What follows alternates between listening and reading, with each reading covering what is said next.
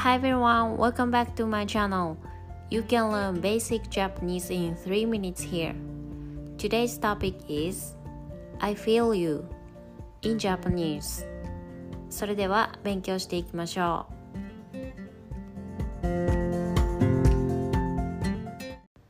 I feel you わかりますわかります In casual situation わかるわかる or わかるよわかるよ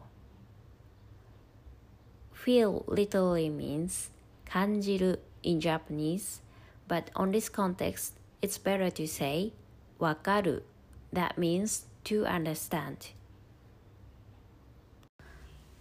Alright, let's practice in conversation. I'm getting freaked out about taking the exam tomorrow. 明日試験があるの。気が狂いそう。明日試験があるの。気が狂いそう。I feel you. I'm about to go crazy.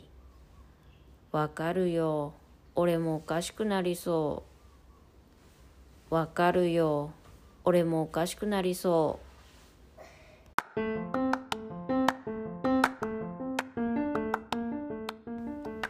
Thank you for listening to my channel and I hope you enjoyed it. If you need a script of this topic, please check out my Instagram. Alright, I hope you have a great week. それでは皆さん、良い1週間を。